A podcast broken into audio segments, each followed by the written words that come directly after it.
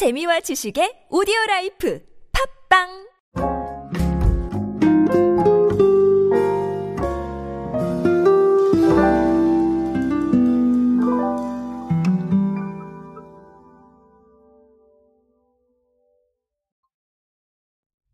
요즘 주류 시장의 최대 관심사는 뭘까요? 뭐 여러 가지가 있을 거예요. 제가 뭐 주류 회사에 근무하는 건 아니니까 이거야 라고 말씀을 드리긴 좀 민망하긴 합니다만 제가 생각했을 때는 제로와 저칼로리가 아닌가 싶어요. 자꾸 저칼로리 주류를 내고요. 제로 주류를 냅니다. 특히 뭐 세로 같은 경우는 반응도 엄청 좋았죠. 그리고 다양한 마케팅도 전개하고 있습니다. 이 상황에서 하이트 진로가 열량을 낮춘 발포주 필라이트 로우 칼로리를 한정 출시를 했습니다. 재미난 일이죠. 그렇죠. 네, 재미난 일이고요. 요거 어떤 얘기가 담겨 있는지 간략하게 알아보도록 하겠습니다. 안녕하세요, 여러분도 준영입니다. 마케팅에 도움되는 트렌드 이야기, 그리고 동시대를 살아가신 여러분들께서 꼭 아셔야 할 트렌드 이야기 제가 전해드리고 있습니다. 강연 및 마케팅 컨설팅 문의는 언제든 하단에 있는 이메일로 부탁드립니다. 자, 일단은 필라이트 히트작이에요. 지난달이라고 말씀을 드리면 안 되겠고요.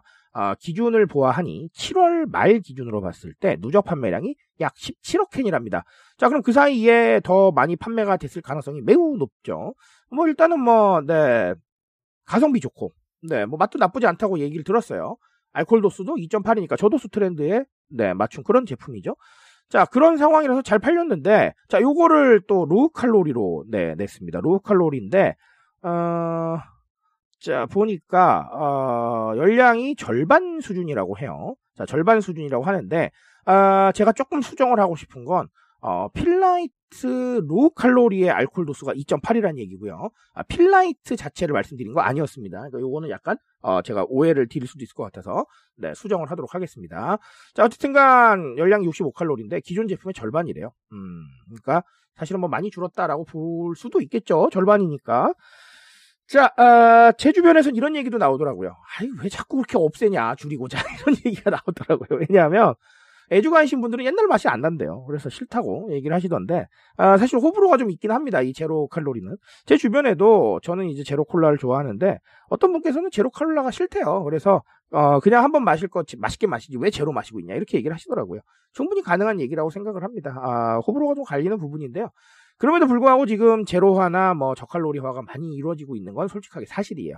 그리고 그렇다는 건 실제로 매출이 나고 있다는 거고요. 매출이 나니까 이 시장 선점하기 위해서 다 뛰어들고 있다라고 보셔도 무방해요.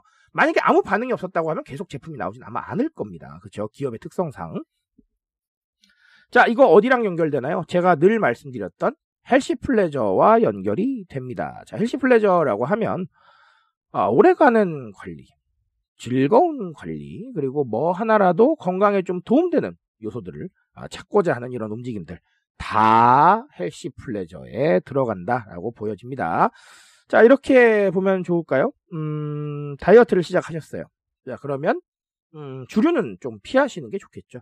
자, 근데 주류가 당이 없고 아니면 칼로리가 낮아요. 그러면 뭐 어쨌든간 좀 다이어트 할 때 좀 그렇긴 하지만 그래도 조금 드셔볼 수도 있지 않을까요? 그렇죠? 그런 얘기들. 자, 마찬가지입니다. 관리하려고 콜라를 못 드세요. 자, 근데 콜라가 제로래요. 그러면 좀 드실 수 있겠죠. 자, 그런 부분들입니다. 자, 그런 것뿐만 아니라 내가 소비를 해요. 근데 나를 위한 부분이 하나도 없어요. 근데 이거 건강에 도움이 좀 된대요. 자, 그러니까 나를 위한 게 하나 생겼잖아요. 나의 건강. 그렇죠? 그러니까 좀 더 의미가 더해집니다. 그러니 소비를 조금 덜 주저하게 되는 거죠. 자, 이런 다양한 얘기들이 담겨 있습니다. 이게 헬시 플레저인데 단순하게는 사실 뭐 관리하기 위해서만 먹는다 이런 쪽으로만 많이들 얘기가 나오고 있어서 제가 조금 아쉽더라고요. 그래서 조금 부연 설명을 더 드렸고요. 자, 중요한 건 이런 움직임이 결국엔 나를 위한 소비라는 거예요. 나를 위해서 돈을 쓰고요. 나를 위해서 작은 사치를 하고요. 나를 위해서 뭔가를 실행하는 이런 즐거움. 마찬가지라는 겁니다. 건강을 신경 쓰는 것도 나를 위한 거고요. 관리를 위한 것도 나를 위한 거예요. 자, 그러니까 이 소비가 계속 이어질 수밖에 없는 게 제로도 좋고 뭐 저칼로리도 좋아요. 근데 이게 결국은 나를 위한 소비이기 때문에 계속 이어질 수 있다는 거예요.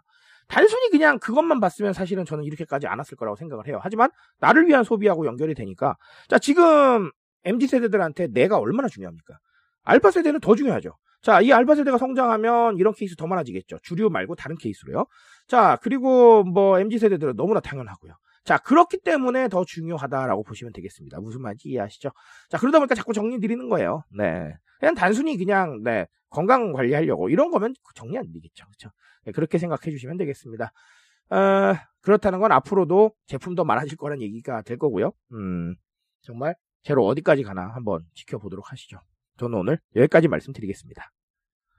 트렌드에 대한 이야기는 제가 책임지고 있습니다. 그 책임감에서 열심히 뛰고 있으니까요. 공감해 주신다면 언제나 뜨거운 지식으로 보답드리겠습니다. 오늘도 인싸 되세요, 여러분. 감사합니다.